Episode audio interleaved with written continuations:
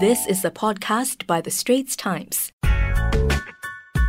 We have with us right now our sports our podcasters from the Straits Times. We have their own sports podcast called Game of uh, Two Halves. So I'm Bernard Lim, and with me are my colleagues from the ST Sports Desk, uh, Rohit uh, Brijnath, uh, Sazali Abdulaziz, and David Lee for this Game of Two Halves uh, podcast. Gentlemen, welcome to the studio one more time. Nice to be here. Yeah, good to be here. Okay, today in the first half of uh, this segment, we're going to talk about tennis and obviously the upcoming Australian Open. And of course, Australia uh, is, is plagued by all the bushfires around right now. First, let's look at the, the build up uh, tournaments, Rohit. Serena Williams has just won her first title as a mother at the Auckland Open. Can she win the Australian Open to join uh, uh, Margaret Court on, on 24 Grand Slam titles? Or do you think that record is what drives her to keep going? Yeah, I think, I mean, it's impossible uh, to ever say that Serena can't do something. I think you can never say that with great champions. I think it's getting more and more difficult for her. I think winning this Auckland tournament, it wasn't against the highest opposition. I think the top ranked player that she beat was number 25. Doesn't matter. Mm-hmm. I think what you want to do is going, come to the other side of the world, just want to get into some sort of form, tune your game, make sure your body is moving all right. You know, just get the little bits fixed before the tournament starts important. We haven't heard anything about any injuries, which is really, really important. Obviously, she's driven by this uh, record of 24 Grand Slams. I mean, she is the best women's tennis player there's ever been, without a doubt. Some mm-hmm. people they say she's the greatest women's athlete ever. That's uh, probably more arguable. Margaret Court won 24, but she won it in a time when not a lot of players used to come to Australia for the Australian Open, mm-hmm. and she won 11 Australian Opens. I'm not trying to diminish her in any way because she could only win the tournaments that were there before her. Sure. But is already the greatest. I mean, she's done fantastic things. But you want to have the figure as well. You want to make it, you know, complete sure. in every way. so I think so. I mean, but the thing with her, she's been to four Grand Slam finals in the past two years. Mm. Two in 2017, two in 2018. Lost all four of them. And I think she's getting a bit nervous. I think when she's a woman who played her best in those finals because she is the best player. But I think because she wants it so much, sometimes the pressure becomes too great. Right. And pressure tells on everybody. Doesn't matter who you are, even if you're Roger Federer, whatever pressure is something which tells on all players. So I think her battle really is going to be obviously against the younger players, mm-hmm. but really against the pressure of what she's trying to achieve. Right. It's like you're playing a ghost. Absolutely.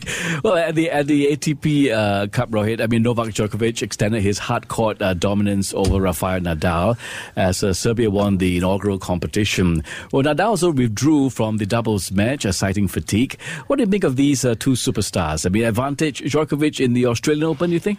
I think the Australian Open is always going to be advantage. Djokovic has won seven of them. It's the surface that he likes the best. Plays very well at the beginning of the year. Played superbly against Nadal last year in the final. I think that Nadal's overplayed a little bit. I mean, not his fault. I mean, he he played the Davis Cup last year. I don't know when these guys rest. You know, I really because you need to rest and then you need to do a lot of training to sort of you know what Michael Phelps used to say is you know investing deposits. You know, you do depo- training is deposits and right. match day is withdrawal. I see. So I don't know how much Nadal is rested, and he's you know he played uh, I think maybe six singles here and two doubles, and that's a lot of play early in the year.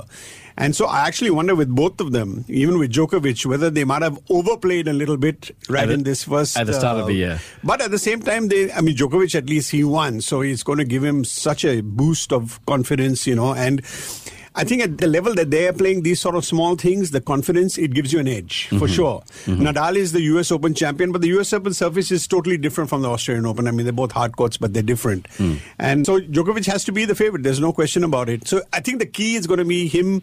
Everybody wants to see can the young guys oust these old guys? I mean, it's, it's a beautiful intergenerational battle, you know. Yeah. And uh, the, the old guys have the experience. They, they won all the big matches, you know, the, the Grand Slam suit them because five sets suits them because that means if you want to beat them over five sets, you've got to play well for a longer period of time right. to beat them. Yeah. And it also gives them time to come back if they're behind in a match. So I think it always suits them. Nobody's saying anything about Federer because he hasn't played a match match this year, so he's you know uh, he's a bit quiet. He's 39 years old, I think, uh, Roger. So going to be a bit tough for him. But yeah, I think it's it's it's Djokovic's tournament to to win or lose. Okay, so you really think that uh, Djokovic is going to be a favorite for for the men's uh, for sure. Yeah, for sure. Okay, so what, what can fans Singapore look out for? I mean, apart from uh, Djokovic, what else do you think we, we, should look out for? So the guy that I really like is is the Russian Medvedev. He's a really odd guy. He looks he doesn't look like an athlete. He looks like you know he's been built from bit parts in some, you know, ancient, you know, car yard or something like that. okay. You know, it's very ungainly, uh-huh. you know, and he, he, he's not, you know, he's not like Federer who wears his clothes beautifully. He's not like somebody who, whose hair is well done. You know, he's just this odd guy, but he is a player. You know, he has a lot of shots right? And he has a lot of fire in him. I think we saw that in the US Open final against Nadal. He used two sets to love down and then came back and took it to five. Mm. And so he's got to work on many parts of his game. Uh, his net play and his forecourt play is not great. But the other parts, he's tough. There's a toughness about Medvedev that I like. Mm-hmm. And then, of course, you have Tsitsipas, you know, the fiery Greek, and you got Dominic Thiem. And so it's going to be fun. I think one of these days, the young guys have to break through. Yeah. That's inevitable. You're just so. wondering when it's going to be. And I'm ready. okay. Well, Rohit, you're going to be covering uh, the Australian Open over in Melbourne, um, and I'm sure we'll be looking out for your articles uh, in the Straits Times as the competition starts. Okay. So if you like the Straits Times a Game of Two Halves, you can listen to us live, Radio Money FM 89.3, or you can subscribe to it uh, on Apple Podcasts, Google Podcasts, or Spotify, and like us and give us a rating. And now back to the second half of our conversation with our ST Sports uh, podcasters. Well, over in the English Premier League, was a weekend of records as uh, Liverpool won yet again. I mean, beating Tottenham Hotspur 1 0 to make it a 20 wins out of the first 21 league games for the best ever start to a season in Europe's uh, top five leagues. You run out of uh, superlatives for, for Liverpool, uh? Well, yes and no. I think certainly it's very impressive, you know, the records that they are breaking and, you know, the run they are going on. Certainly you have to respect the way they've, you know, churned out some results. You know, this game could have easily turned out 3-2 or 3-1 to Spurs, not for, you know, bad finishing on Spurs' part. But first of all, they haven't won the Premier League title. Mm. As Liverpool fans, some Liverpool fans might still remind you. And secondly, I think it's a bit too soon to call them, you know, one of the, you know, the greatest uh, teams and, you know, compare them to like, you know, Barcelona Barcelona from 2008 to 2012, where they won 14 out of 19 available trophies that they competed for mm. over that period. So yeah, they've certainly evolved into a, a really strong, a really impressive, a really dominant team. But whether they'll go down in history as one of the greatest ever will sort of depend on how they do over the over maybe two, three, four seasons. So uh, it's interesting to see how they develop from here. Yeah, so it's 21 games and 17 left to play. I think mm. if they go on the full season unbeaten, you have to put them, you have to rank them among the greats. Uh, the way they're playing as well, you know, you, you can say Barcelona have their tiki taka.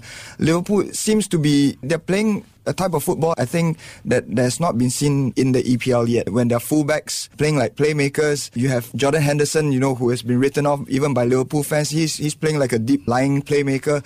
You can call it the Jurgen Klopp effect or, or mm-hmm. whatever, but I think the players themselves have got to step up and play like the way they did. And all the late goals, the late wins just add on to their legend. Mm-hmm. I think one of the things that I like is, you know, I, am not who's going to win, when's they going to win, what's the point, how many points are they going to get. I think it's fun to watch a team that knows that they're in the middle of doing something fantastic. Right, right. You know, some or the other, they manage to find a solution to everything. You know, mm-hmm. they might get, as you talked about, late goals or mm. whatever it is, but they know they're in the middle of this, mm. you know, and, mm. and it's just them playing against themselves. Right. They're not actually playing against mm. anybody else. Right. They got to see how good can we be?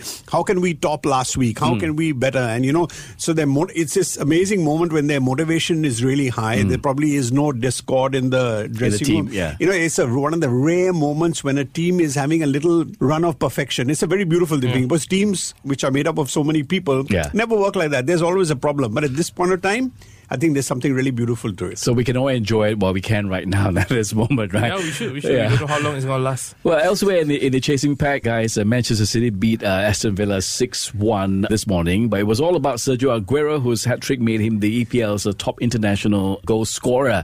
Where does he rank among the EPL's uh, foreign legion of, uh, of attackers? In terms of goals, like you mentioned, probably number one, but in terms of, you know, whether he's the greatest, you know, foreign striker, I would still place him just number two behind the man he just leapfrogged as a, in, as in this Henry, game, as a Thierry which Henry. is Thierry Henry. Because mm. you know, for me, I think Thierry Henry sort of brought something that had never been seen before to the Premier League. You know, which was you know he he was clinical. He he brought style. He had panache. He almost sort of created a new style of footballer. In the past, you had Alan Shearer, you know, the, the big number 9 mm-hmm. in, in the penalty box. Mm. We had so-called finishers like Gerd Muller, who was you know like the early fox in the box, I guess. Mm-hmm. But Henry was the first sort of player who you, you, you started to really consider is he you know the the best all round footballer. He could dribble, he could run, he could beat players, he could finish from outside the box, inside the box. Almost Uh, like a complete player. Yeah, almost like a complete. So for me, Henry is still number one. Okay. Well, still world class uh, sporting action. Uh, the SMBC Singapore Open tees off at the Serapong Golf Course in Sentosa this coming Thursday. Uh, David, what is the feel like, and are there any big names coming to town? Yeah, of course. The full set of Olympic medalists will be here. So that's uh, Justin Rose, Henrik Stenson, and Matt Kuchar. It's not every day that you get a full set of Olympic medalists competing in, in Singapore. Okay, sure, the last Olympics was four years ago, but these players are still very much at the top of their game. You know, Justin Rose is world number nine, Stenson 26th, Kuchar 24th.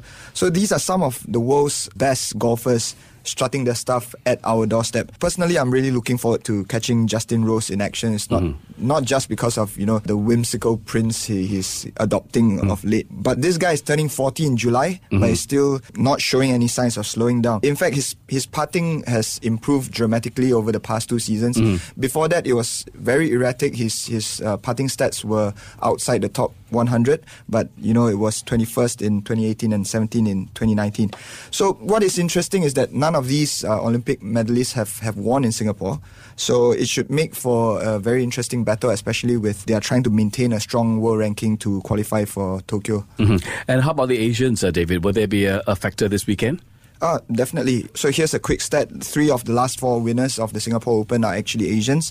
So the defending champion is Thailand's Jazz Janewattananond. Uh, I hope I pronounced it right. And, you know, winning last year's Singapore Open was the spark his career needed. Now he's firmly established in the world's top 40. Should be a shoe-in for, for the Olympics as well. And if you're looking elsewhere, there's also the Japanese crowd favorite, Ryo Ishikawa. And from the Singapore camp, you know, James Leow. He just won the SEA Games last month, first man to do so uh, in 30 years. There's plenty uh, to look out for. hmm Well, there goes the final whistle for our sports discussion of the week. We really hope you enjoyed listening to us. Uh, this, of course, is Game of Two Halves, and Radio Money FM is uh, spot on. Get it, all of you in the studio. Thank you very much, uh, uh, Rohit and uh, Sazali and David. Thanks Yeah, for good to be here. problem. Cheers.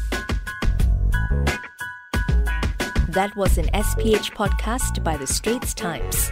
Find us on Spotify, Apple or Google Podcasts, or streaming on Google Home. Do feedback to us at podcast at sph.com.sg. You can also check out more podcasts on various topics at The Straits Times and The Business Times online.